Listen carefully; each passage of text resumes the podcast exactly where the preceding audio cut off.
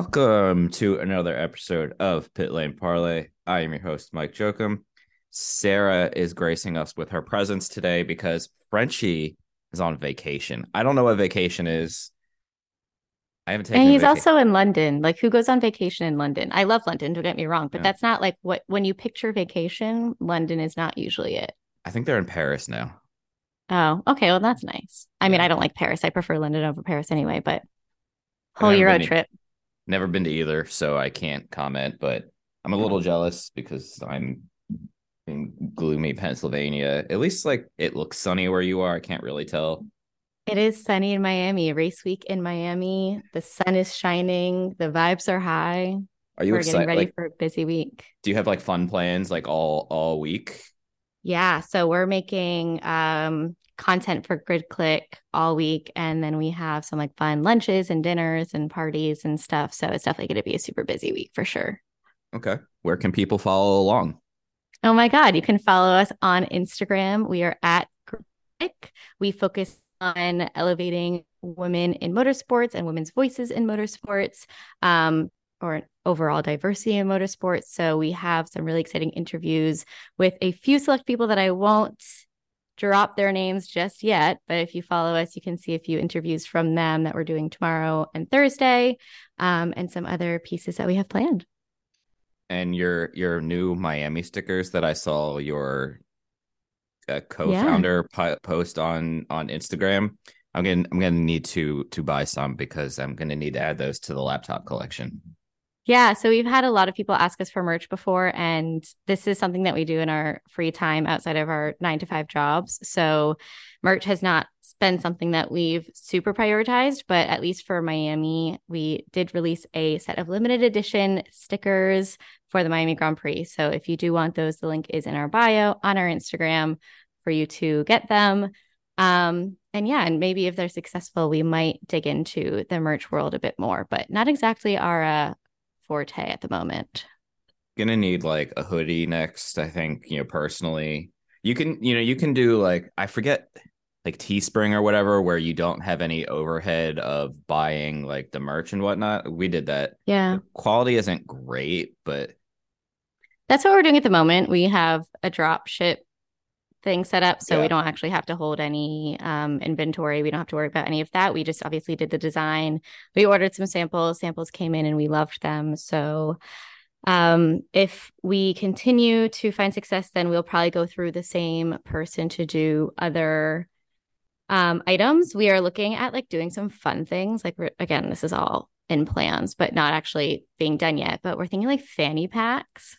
I don't know Ooh, why. Okay, We're just probably like feeling the vibes. probably won't buy a fanny pack. That's not my vibe. But also, I have to tell you at um the I know last in- at Long Beach. Yep. I know where you're going. Like you know where I'm going, but nobody else does. At Long Beach, I, as a joke, got a Arrow McLaren fanny pack for my friend.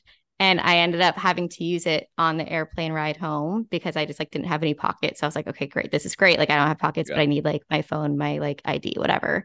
And it came in so handy that I have now kept it and I now wear it almost every day. So sponsor me, Arrow McLaren, or at least just pay me the 25 bucks back or whatever it was for that crappy fanny pack that I now use all the time. Have you ever wanted to know how to win a Formula One Grand Prix? I mean, really know. Know about the driver tactics from the cockpit, the strategy calls from the pit wall, and even the mind games in the paddock. There's a lot more that goes into winning a Grand Prix than just 90 minutes of racing. So every week on the F1 Strategy Report, we're taking a deep dive into the decisions that shape every result. Hey there, my name is Michael Lamonato, and every week I'm joined by an expert guest from the paddock to talk through the big calls that won the race and the missteps that resulted in bitter defeat. Before every race, we'll look back at the previous year's result and consult the current form guide, and we'll be in your feed after every Grand Prix dissecting the outcome and what it means for the championship. So for your regular hit of Formula One analysis, subscribe to the F1 Strategy Report wherever you get your favourite podcasts.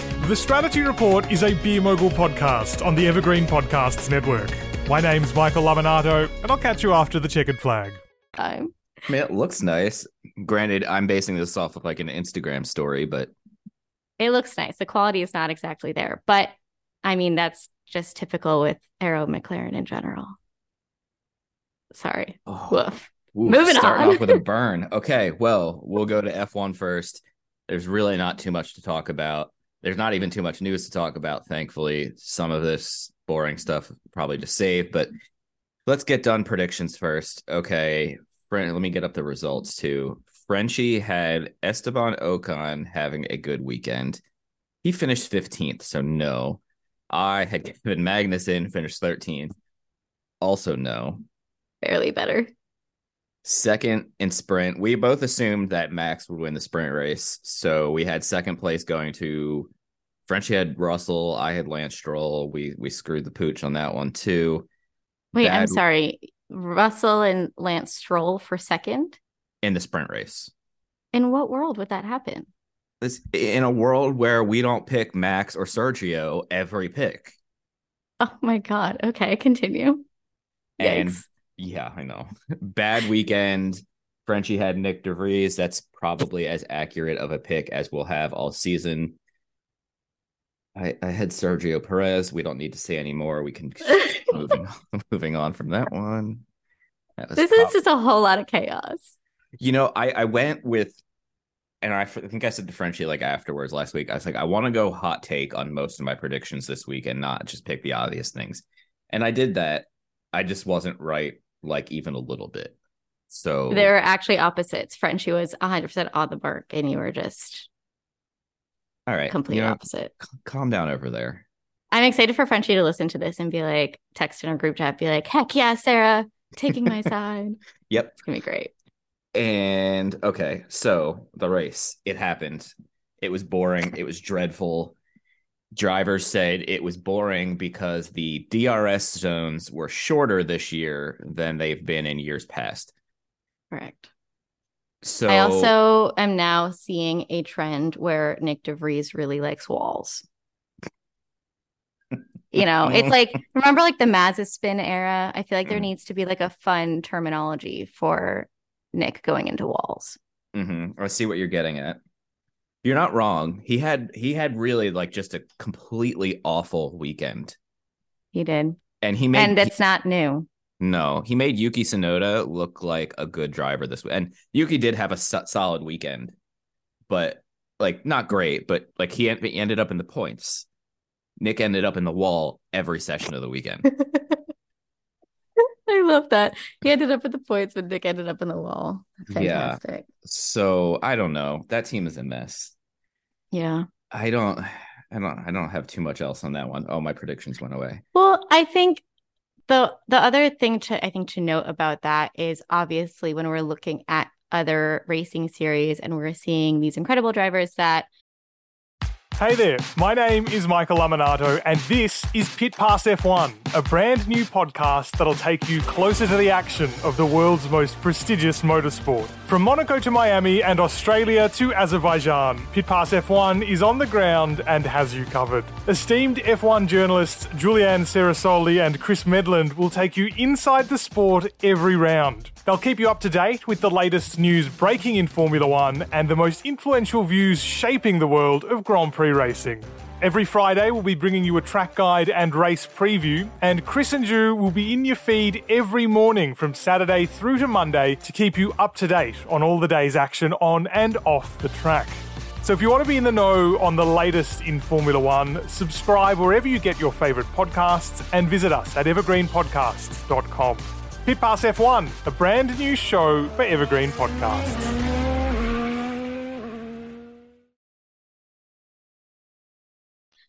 don't maybe don't have super license points or are not given the opportunity to test or are given the opportunity to test and like aren't moving forward. So like obviously we've seen the likes of Colton Herta, blah blah blah. Look at the F1 world.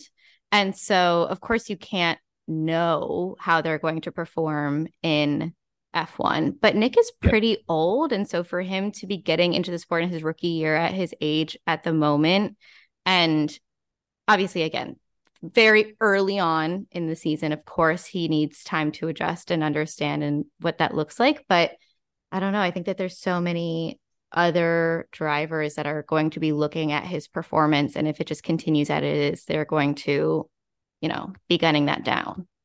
I think I asked Frenchie this, and it might have been a couple weeks ago at this point, but So his, I'm gonna have to Google his last F2 season because it's been you know, three or four years here. Let me let me pull this up. His last F2 season was oh god, it's 2017, 2018.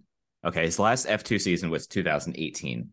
So that means between then and you know last year when he did one race, he just do one race last year for Williams. No idea. Oh yeah, I- yeah, yeah. Correct. yeah. Correct. So essentially, there's been five years between F2 and F1 where he's driven Formula E. He's driven some LMP2 cars. He's Mhm. driven in the Euro- European Le Mans series. So I just feel like you know Formula E is is such a different you know, driving style and drive train to a Formula Two or Formula One car. That five year layoff is way worse than his actual age. Yeah, that's true. No, I agree with that. I completely agree with that.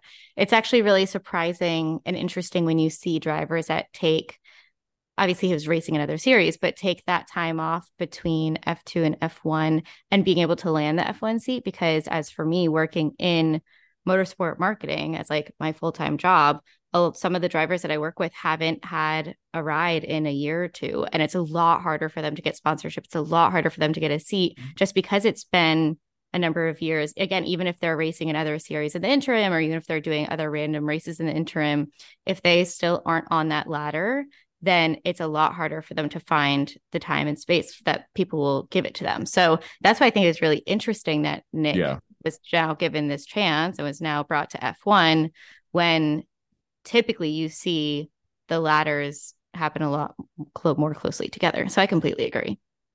Does he? I, I and you may not know. Does he have sponsor like personal sponsors that are on the Alpha Tauri car?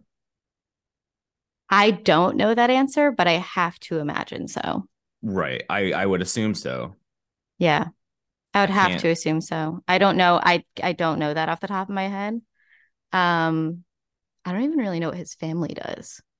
No, I have no idea on this one. This is where we need Frenchie because he can just like Yeah, he just he just it. knows everything. He's like, yeah, you know, his dad owns a winery in the southern coast of Australia, and Where's the phone a friend when you need it? I know. Can you imagine if we called him like on vacation? Be like, Frenchie, who is Nyck de Vries' dad, and what It's does he do for a living? It's 9 p.m. where he is, so it's actually pretty early. Yeah, yeah, I know, but I don't see any. I'm looking at a picture of of the Alpha Tauri livery. I'm Oh. looking up his family. Yeah, this So website's his- not even loading. Father. Interesting. His father, the description of what his father does is an authorized person to buy and sell specific goods, especially motor vehicles. So it sounds like he's in some sort of like supply chain role within Yeah, cars. And then his mother, it literally just says she very exists. little is known about her. That's it. She exists. I was I was actually just. It looks like his parents got divorced and then she just like doesn't stick around the cameras. Yeah, it just says her private life is largely unknown. So I'm interested to know more about then his father's role in Yeah, supporting his son as well, if he's in the motor vehicle quote unquote world. And if that maybe has something to do with it as well. off topic, but Yeah. on the F1 side, and and in a couple minutes we'll go to IndyCar. Fernando Alonso. I know he's not your your favorite driver ever, but Hmm. this weekend, a bunch of his radio communication. I was listening through what's the, what's this app called? Multi-viewer for F1, but also what they played through the broadcast. A lot of times was, hey, tell Lance to do this, tell Lance to do that to Mhm. help Lance stroll out. This is far and away nothing we would have expected from the Fernando Alonso of maybe the Ferrari era. Are we sensing a slightly older Alonso as maybe being good for Lance Stroll's potential future success? Is there more there than maybe we would have thought before, at least before the season started? So my answer to your question is yes. However, I have additional context as well. Go for it. So after I was also when seeing those radio communications happen when he was like, I think one of them specifically was like, tell Lance about my brake balance suggestion, whatever, blah, blah, blah. And I saw that I was like, oh, that's interesting. Like I wouldn't have expected that from Alonso, but like, great, I'm glad to see it. Right.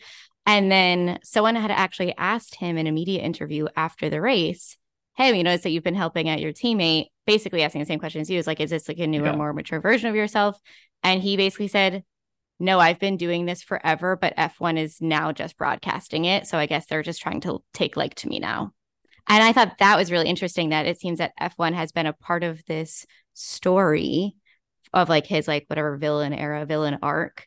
And he's basically was trying to say that he's been super helpful and like whatever, helpful, I guess, this entire time, but F1 just didn't want to talk about it. But then again, Alonso also calls himself a villain. So I don't know really how much that villain arc is really coming from F1.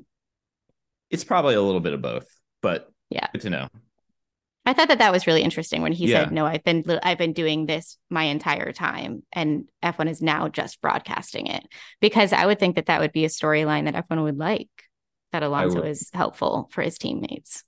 Yeah, I feel like you know the the broadcasters talked about it right after, and then clearly they talked about it a little bit later. But then once it came to Monday and you know the news cycle picked back up, everybody was like, "All right, let's talk about Red Bull again," and, and pretty much ignored that storyline. Yeah. Yeah. Okay.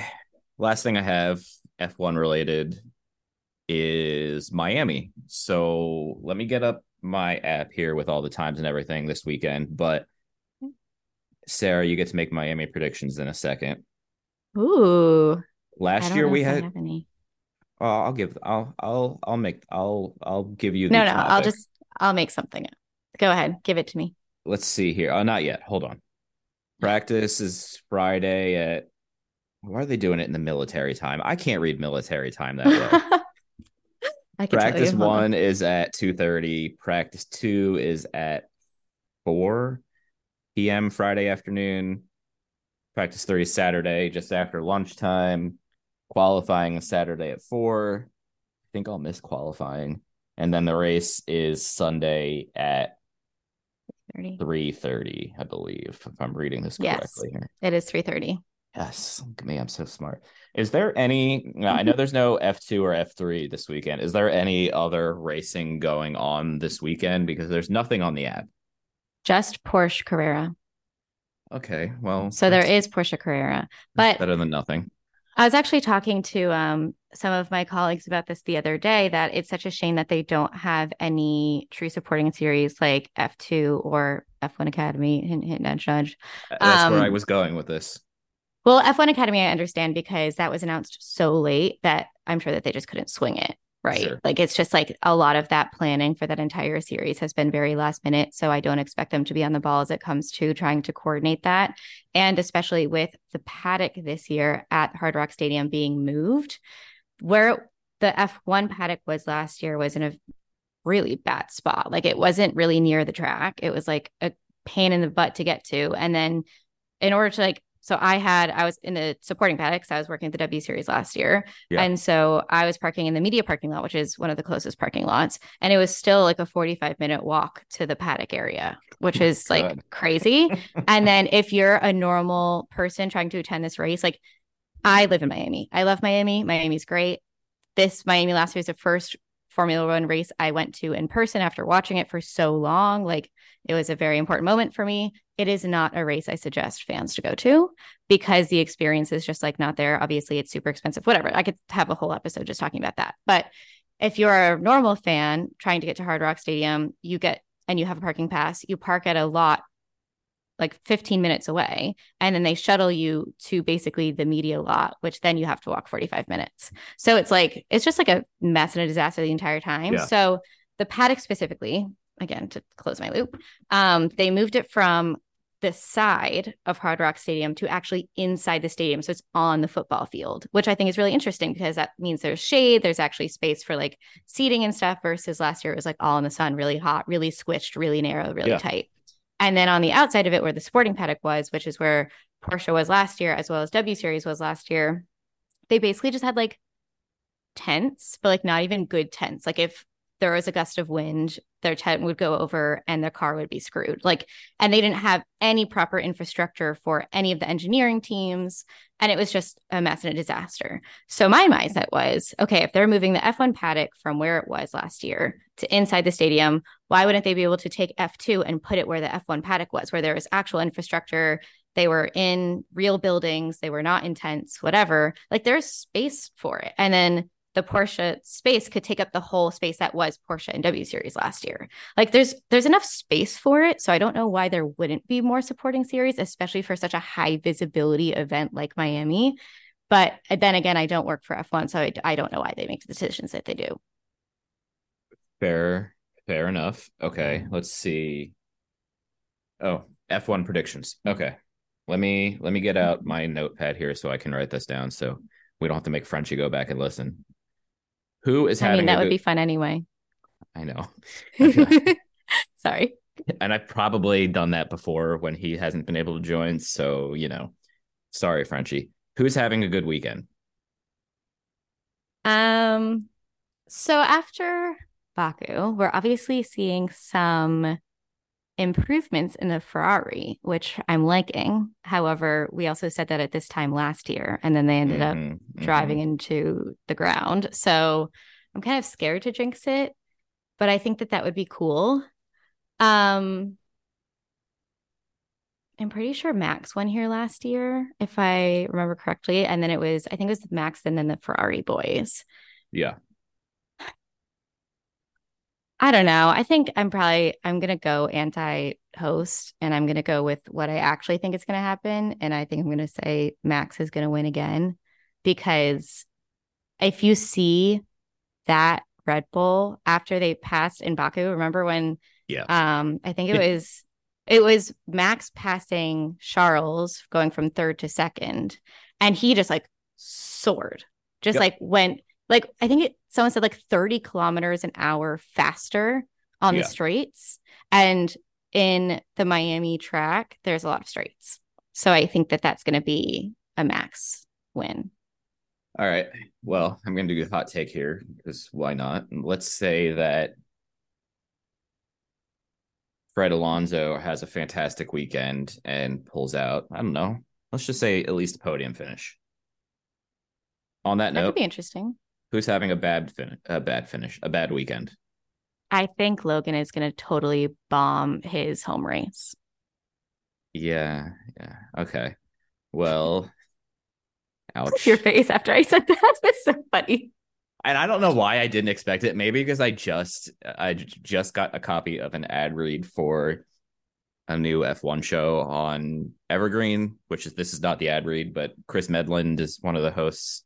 Oh, and cool and they mention like, hey, mention how Logan Sargeant is racing in his home state this weekend. I'm like, oh yeah, so sure. You know what's going to be really interesting about that is Miami is seventy percent Latino, so the track itself is going to be like majority Checo fans. A yeah. much, much yeah. larger majority of Checo fans than there will be Logan fans. And I don't think that Williams has predicted that or thought about that because they're really like, Logan's home race. This is going to be a huge thing for Logan, like trying to like make that their thing. When in reality, it's like, no cares. this is this is Checo land. Like that's and a lot of people here don't really understand Logan. So that's gonna be interesting. Yep, we could. We I have a whole bunch of thoughts on him, but I'm not gonna.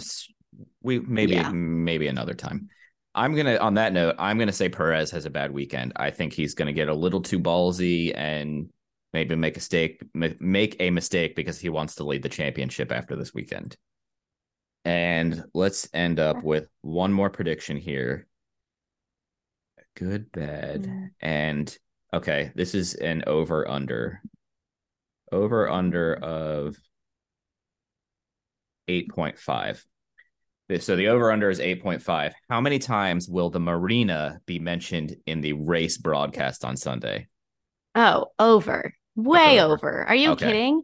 They've already like posted a million things because remember last year how there was like the fake water or whatever, yeah. and they actually they put real water in it this year, and I'm doing the quotation marks because it's like they just put a pool in when they had pools last year too. So it's like right. the full marina that's around the boats, the fake boats, the real boats that they're importing and putting in the middle of the track, whatever, because of course, um, doesn't actually have water around them still. Like that's still fake. So I don't know, but they've posted on their socials a million times this week, like the marina has real water this year. And I'm like, no, it doesn't. So yeah, 100% over for okay. sure over. I'll take the under just because I don't want to agree with you. Yeah, I got that when you said Checo having a bad weekend.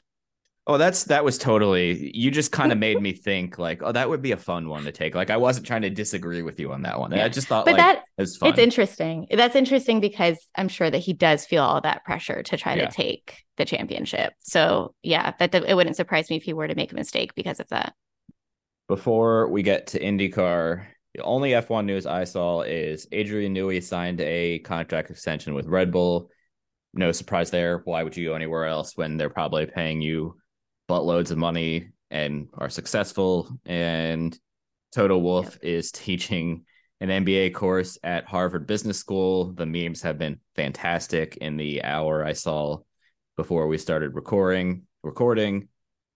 And F1 team bosses want changes to sprint format that they created hey, because of course. Quickly, quickly before you go on, what yeah. course is Toto cheating? Cheating, teaching? Let's see here. He is an executive fellow and guest lecturer. I actually haven't read the article. I'm looking at it right now. He's teaching. Let's see. Does this say? I did. I think I did see it, but I don't see. Is it like a business course or is it like something ridiculous? I'm guessing because it's Harvard Harvard's business school. I feel like it's going to be some business course. I don't know. Harvard has some whack courses. I'm I'm not surprised, but I don't see it on motorsport.com in terms of what the course is, and I don't feel like Googling okay. it right now. That's fine. I'll find so, it later. That's yeah. really interesting though. And um sorry, sprint race. Yeah, I'm shocked that they want to change the format of the sprint race. Couldn't imagine that. Yeah, because you know, it got mixed reviews from drivers last week. The reaction from fans has been lukewarm. I don't know what you think, but I'm going to get my opinion out there real quick. Then we'll get yours. Then we'll go to IndyCar. Mm-hmm. Sprint races, in theory, cool. Sprint races, in actuality, nobody really wants to take too many chances because they are just going to have trouble come Sunday. So, yeah. what's and it wasn't that exciting. You know, there was a couple interesting passes. Did it change the grand scheme of the weekend? No. Did it make mm. Saturday or the the whole like race week in general that much better? Also no. So, you know, instead we got Logan Sargeant with the you know another suspension change and Sergio Perez had a nice win, I guess. Mm-hmm. If you call it a win, but really, did it change anything? No. Did it change your opinion of Baku as a whole for the weekend? No.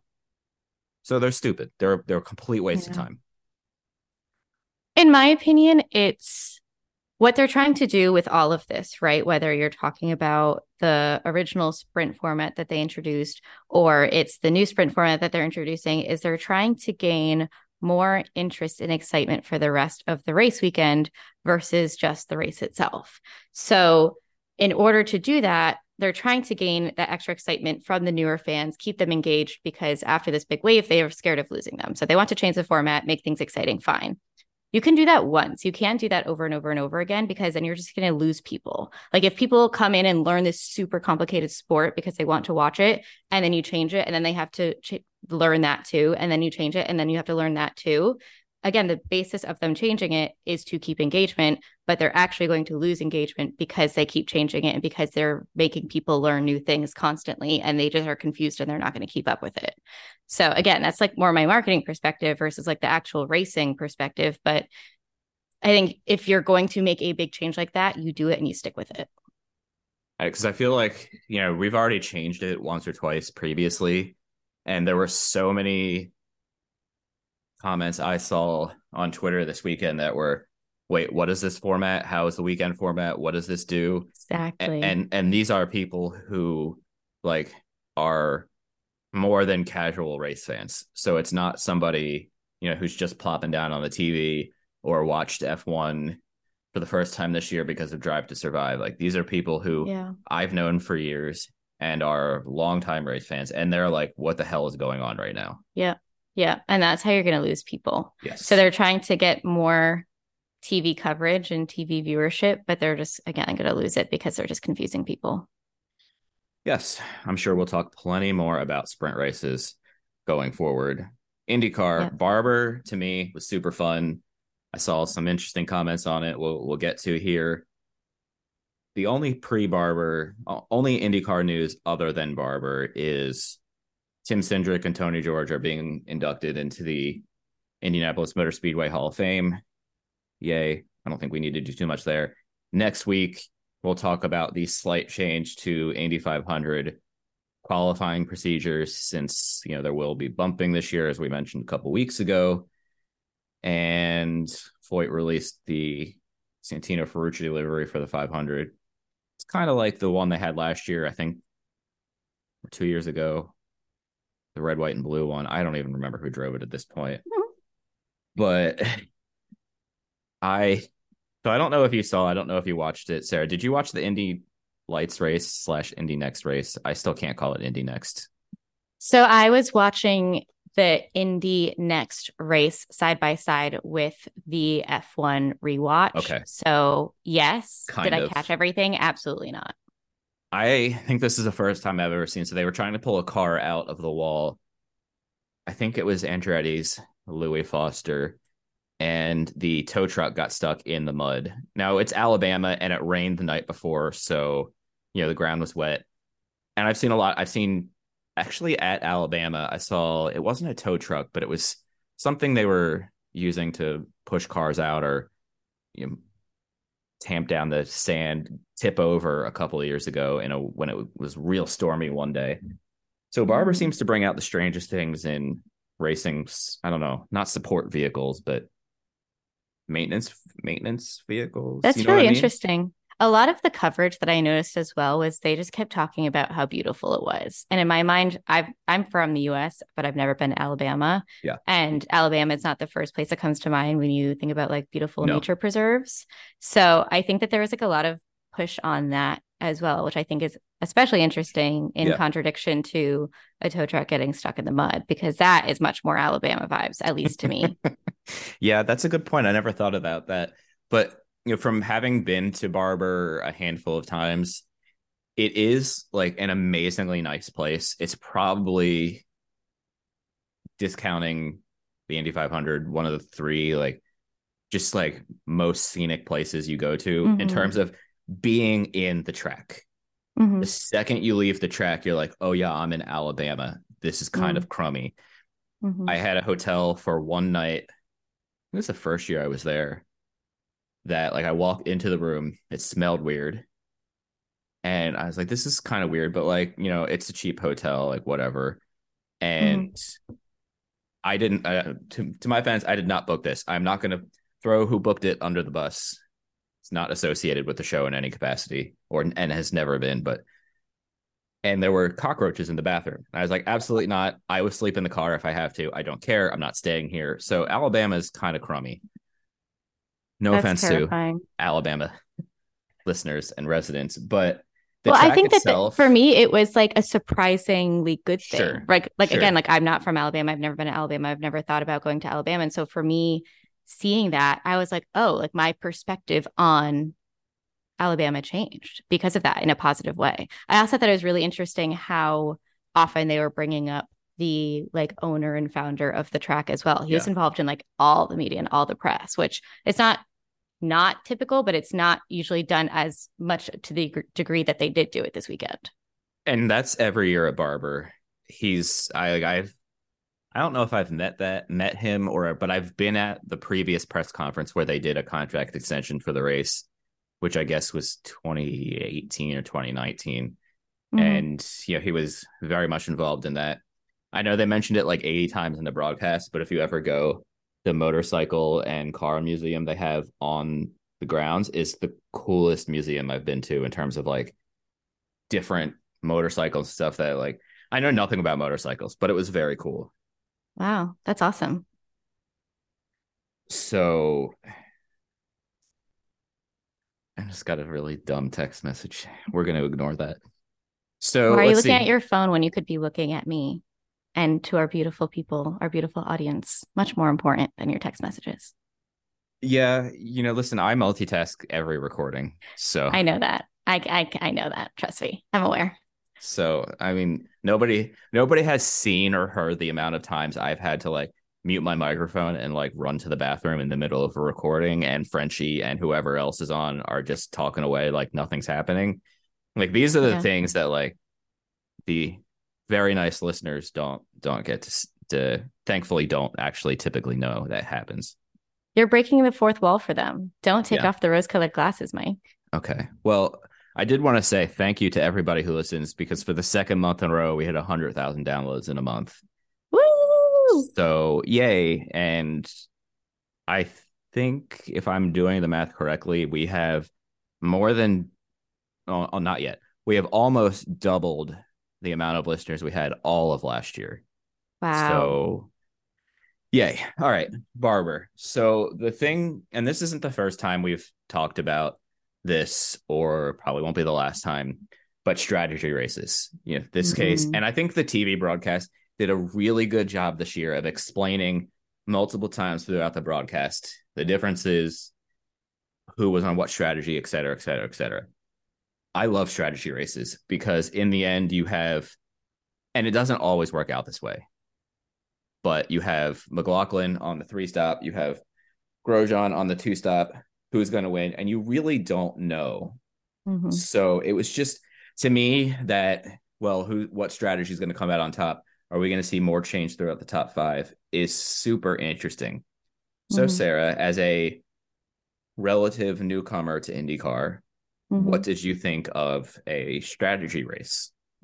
I loved it. I mean, Okay. obviously, we already know that IndyCar is more exciting racing than some other series. And there's a lot more overtaking, there's a lot more action, there's just a lot more to be aware of. So when we're watching a race like this, again, as you said, it was super helpful for me for them to explain the differences in strategy. So obviously, as a racing fan, I understand a two stop versus a three stop strategy. Like I understand the benefits, the cons, whatever. Um, and especially as it came to the discussion of on paper, statistically, a three stop is better. However, historically, the two stops have won this race. And again, for me as a newer fan, Yeah. I wouldn't have known that. So it was really interesting to hear that because in my mind, I'm like, oh, go with the statistics, go with the numbers. But if historically there are reasons for safety cars to come out in ways that they do or they don't and you try to predict the safety cars. And with those safety cars then you know that the two stop is going to win out. That makes it all the more interesting. So you're taking a racing series that is already much more interesting than the other ones that i am currently watching and aware of. And giving it that like background and that context and having the commentators be really good at explaining it was super super helpful for me and it made it just really engaging and a really exciting race for me to watch Fair. Okay. Good point. I don't think, you know, listen, this was the cleanest race. And as far yeah as I can tell, and I think we figured it out that there hasn't been a race with 26 cars that finished on the lead lap since at least the early 90s. And wow I don't really know. It's, you know, maybe not totally accurate, but at least since IndyCar reunified in 2008, there has not been a race with 26, at least 26 cars finishing on the lead lap. Sting Ray Robb retired, I believe, with a mechanical thing. i actually have a question for you Mhm. Yes. I had heard when I was in Long Beach that the drive the teams, not the drivers, the teams get paid money from IndyCar every race that they don't crash a car. Is that true? I, hmm, I don't know. That's, I'll send, I'll pull out my phone and send a text message. Is it to Frenchie? Can we bother him on vacation? No, I'm not. I'm, I'm going to text somebody who, who probably knows. Is it the other person? Excuse me, that I'm thinking of. No, no, it's I don't want to give away his name on the show, but he's in the he's a longtime IndyCar media ex, expert, so he would probably know.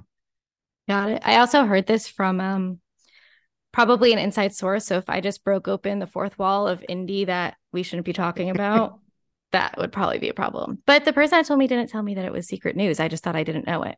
Is it like prize money? Like, did they? No, it's just like Indy doesn't want people to be crashing, so it's like almost like bonuses. Like they get a bonus for every race that they don't crash in. Is that true? Okay. So we'll find out soon. Because I wonder if that's also like, I'll be well. Also, Alabama, it's kind of hard to crash into things. It's not like it's a tight street Yeah. course, but um, that just could be an interesting thing for drivers to have top of mind as well, especially as it comes up to the 500 of like they want as much money as possible in the bank. So that's just an interesting, like, not even strategy thing, but just to be more aware and more careful. Yeah, I I'm gonna guess and say it's not true. Obviously, we'll find out whenever I Yeah. find out. But because Barber is still, yeah, there's no obviously walls there, but it's still on the narrow side compared to most tracks, so it's mm-hmm. still pretty risky. Yes, it is not true. it's not true. It is not true. Interesting. I heard that from an inside source, so I wonder why they think that. I am now so curious, but I will. I'm seeing them in like two hours, so I'll question them in two hours about Okay. it. Yes, I the person I I texted I trust with Yeah, every every potential rumor. So anyway, yeah, fair point. It's you know, listen, I think the big difference and like this isn't you really can't compare to F1, maybe to a small degree, but more so to NASCAR is IndyCar guys and drivers have a mutual respect for each other, even if they don't like each other. Like, listen, we know Connor Daly doesn't like Santino Ferrucci. Um, I mean, a lot of drivers don't like Santino Ferrucci for you know whatever reason. We don't need to Hmm. worry about that. But they also know at the end of the day that you know this is a dangerous sport, and I'm going to give the guy the respect on the track that I would expect to be given. So I think because you know you saw Grosjean and McLaughlin, you saw Grosjean and Malukas, you saw Rahal dive bomb somebody a little bit, but they always give each other room, and not Yeah. you know not two feet of room. It might be two inches of room, yeah, but there's still there's a little bit more respect there, especially than yeah. Than you know seeing Ross Chastain punt somebody 15 laps into a 400 lap NASCAR race. Well, even when it comes to the McLaughlin Grosjean bit that the commentators were really driving up this week following St. Pete, they have a mutual understanding that it was a racing incident, right? And neither of them Yep. Are mad at each other and they're just like, we're here to race, we're here to do this. So I think that mutual respect is something that's super interesting and it's super cool to see in this sport because again there's so much there's so much more action there's so many more overtakes which means there's so much more room for error and risk and so having that respect and not crashing into each other all the time is obviously a good thing. Yes, agreed. Let's see. Stingray race was pretty clean. Otherwise, strategy we've gone over that. Let's go. Let's go back to Frenchie's text messages here and pull up the predictions for IndyCar. Mine are equally as bad. I know you're not surprised. so No comment. I plead the fifth. So Frenchie had Pato having a good weekend. Pato finished. Pato He finished finished in a- fourth. Good Yep. spot, but not as good as usual. I, I just don't think that McLaren in general had the top end pace that they usually do at Barber. Because Pato won it Mm. last year, didn't have it this year, but fourth is you know still good points. I had Yeah. Ilott, he finished 13th, started 17th. Eh, not a bad weekend, especially after Long Beach, but nothing impressive. Bad weekend. Frenchie had Ferrucci. He finished 20th was never really a factor all weekend. So sorry, Ilott didn't start 17th. He got 17 points this weekend. I I can't read this article from lovely friend Kevin Dejewski. So we'll ignore that. And bad weekend, I had Grosjean. clearly, clearly, clearly nailed that one. So you know Why? Like, why? What would make you choose him? I yeah, the hesitation. It's the hesitation for You me. You know what? You know what, ma'am? Until you listen when we make fun of you for not being part of any of the PLP f- racing fantasy leagues, you don't have any room to talk. Yeah, that's fine. I accept. So I just thought that he's been on, you know, he's been on fire. Barber is a track because it's di- it's super hard to pass. It was built for motorcycles, you know, 20 Yeah. years ago, whenever. That if you put a wheel wrong, you could be in trouble. And as an aggressive driver, wouldn't be the first time somebody's put a wheel wrong there. So that was Yeah. all I was going. I wasn't like, it wasn't purely a hot take with no reason like my F1 predictions typically are. Anyway, that's that. There is no race this weekend. I don't think there's too much IndyCar news to go off of. You know, it Pato is a little bummed about strategy, but to me, I don't. Did you did you watch Barber last year, Sarah? Okay, No. so. It was again the two stop versus three stop, and then there was a caution, not right where the caution was this weekend. Like this weekend's caution played right into the three stops, lit to and it kept them in the game. That did not obviously happen last year. It totally the caution was long enough that it made the two stop a significantly viable strategy. Mm. So, you know, you can't fault McLaren or anybody who went with the two stop strategy because you assume at some point somebody's gonna there's you know, there's gonna be more than one caution for four laps or five laps or or whatever it was. So right. I don't think you can blame teams for trying the two stop strategy. And the caution this year, again, I did not watch last year, but I did some research and I was just looking it up. Um, what I had found, what I had heard, which again might not be true, is that the caution this year came a lot later than it typically does at Barber. Mm-hmm. Mm-hmm. I, Because I, would- think I'd seen that like there hasn't been a race at Barber that I didn't have a caution, which is normal. I feel like most races, like 90, 90th percentile of races have some sort of caution. But that um I remember getting a few texts during the race of like, wow, I'm surprised that caution hasn't come out yet because this is Barber and that it's usually earlier. Yeah, yeah. Usually, I mean, you know, there's always the lap one, turn one, anywhere that could happen. But usually at mm-hmm. Barber, there's always been two or three cautions. Oh, I guess the last thing you might not have like a too strong opinion on this one is you know newer to IndyCar, but when the caution happened, I'm sure you saw they do not throw the yellow flag right away. Correct. I They did see that. They let guys finish the pit cycle when a car is not on fire, smashed bits everywhere. He's offline. Probably nobody there at, at I don't remember what turn that is. Nobody's going to go off track by pushing too hard and hit Stingray at that point. So they Mhm. finish the pit cycles and then they throw the yellow flag to collect the car. Mhm. Naturally, the internet once again is up in arms.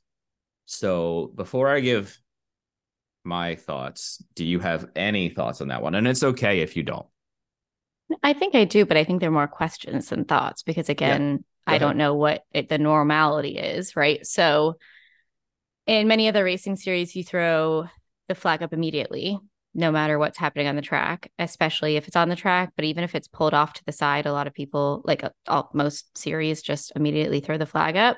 Yeah. So, what is the reasoning for not doing that? Just because it's not getting in the way of people, and only when they go to pick up the car, it'll actually get in the way.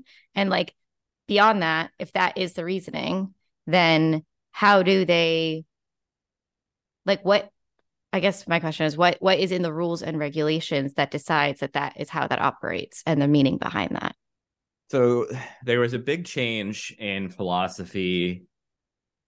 I was texting about it with somebody this weekend.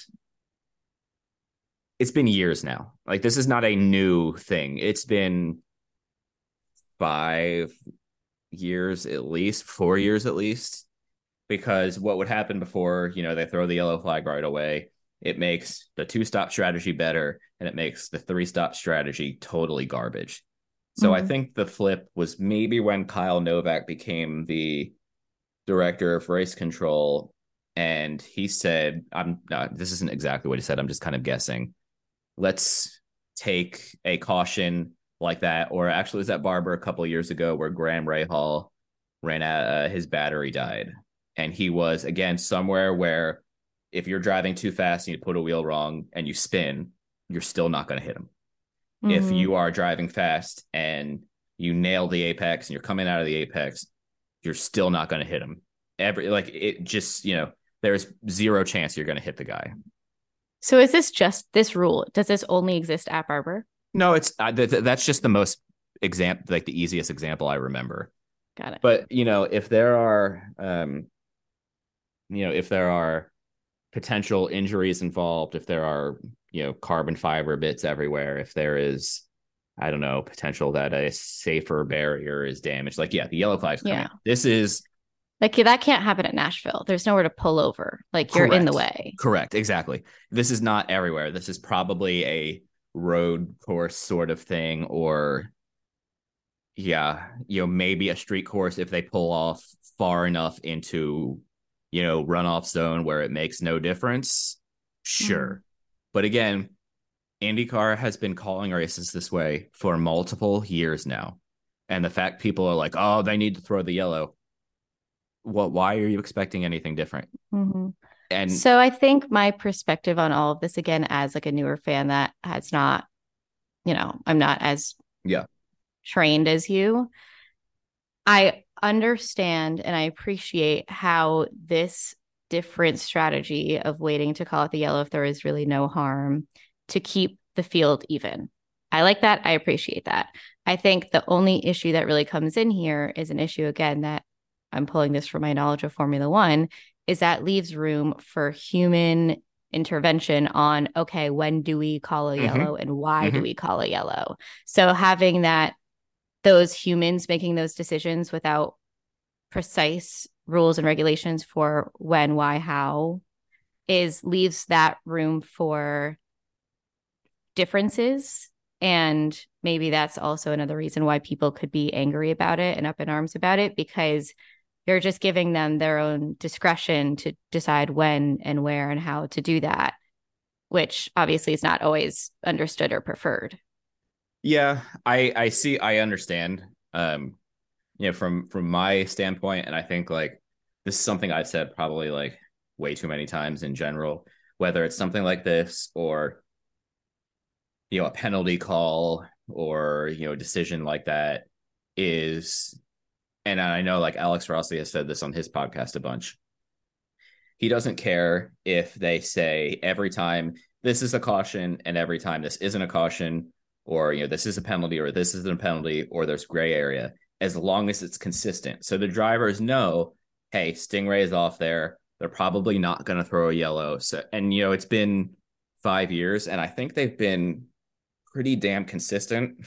Maybe not so much on the penalty side of things but on the caution side of things yeah you you can pretty much tell when there is or isn't going to be in a situation like that.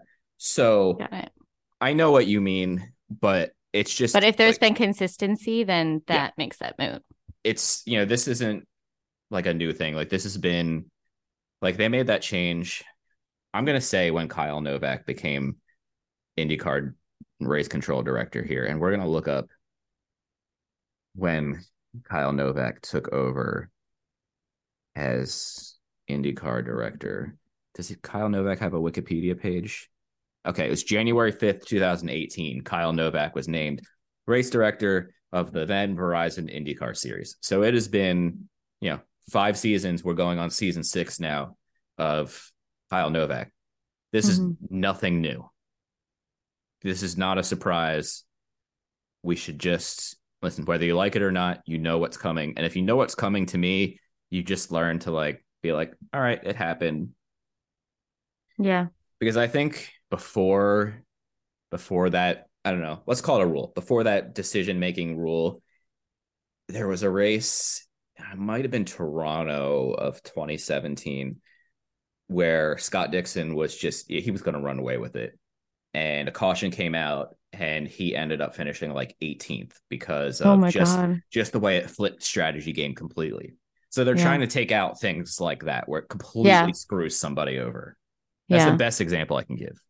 No, I appreciate that it's trying to keep the playing field even.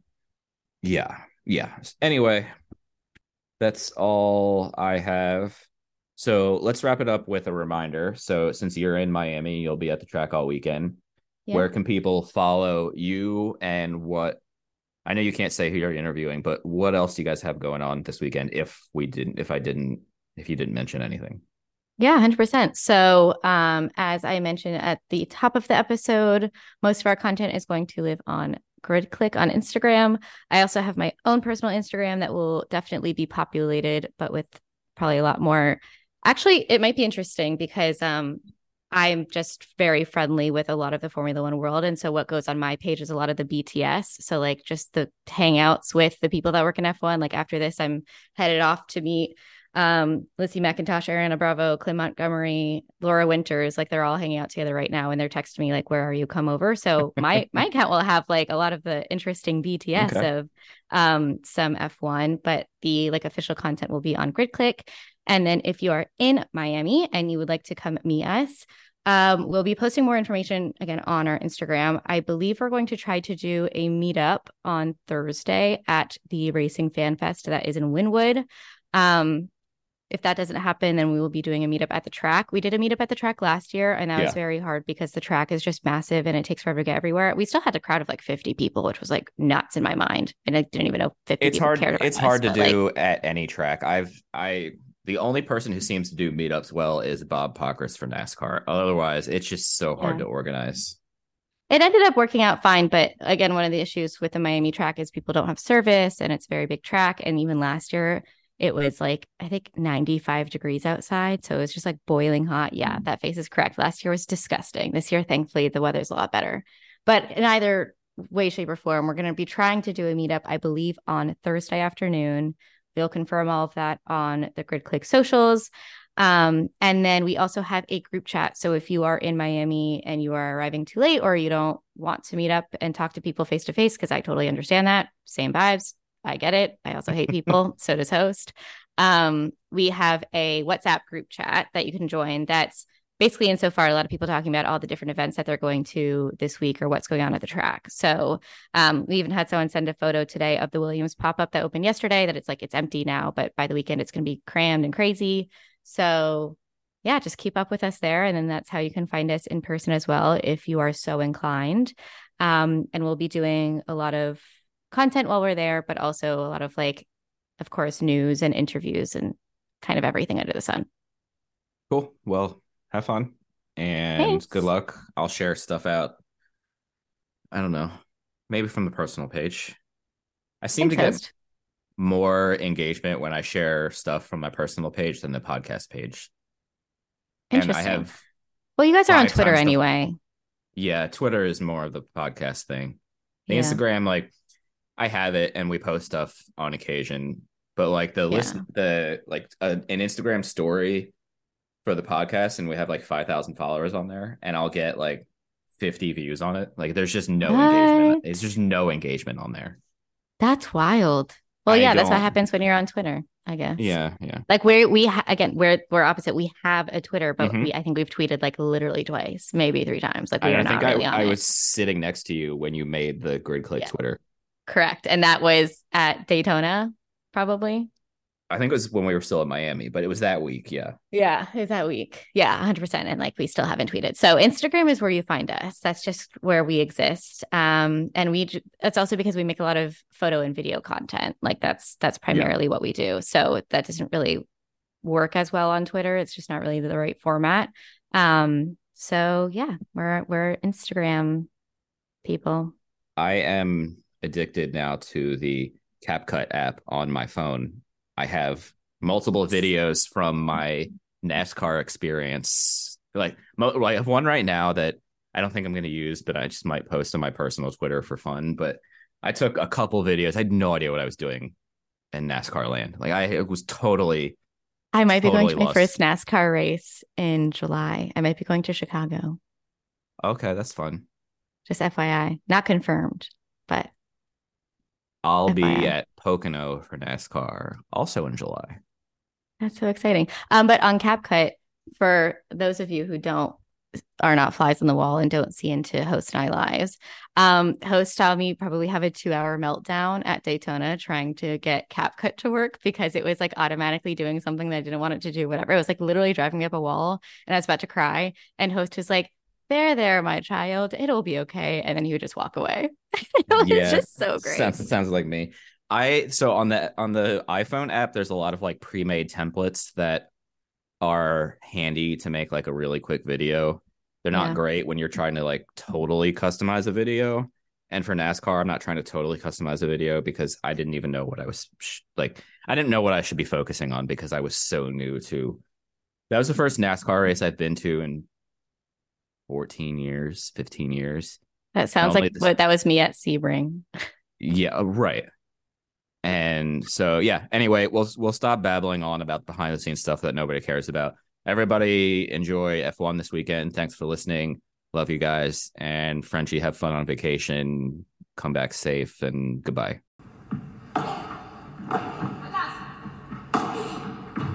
Hey there, and welcome to the Joy of Paddle podcast, hosted by me, Minter Dial, a veteran of the paddle tennis world, and sponsored by Paddle 1969. Whether you're a paddle tennis aficionado, just beginning, or have never even heard of paddle, or padel, as it's called in North America, this is an exhilarating new show that delves into the captivating stories of notable paddle personalities worldwide. In its inaugural season, you'll be treated to exclusive anecdotes, valuable tips, life lessons, and humorous moments shared by esteemed professional paddle players, industry insiders, and passionate paddle enthusiasts. With each season aligning with the Pro Tour, you can anticipate two engaging episodes per month. The Joy of Paddle podcast is part of the Evergreen Podcast Network, where you can find other great shows in a number of categories, such as sports, health and wellness, true crime, and fiction. To find out more about Evergreen Podcasts, go to www.evergreenpodcast.com. Vamos!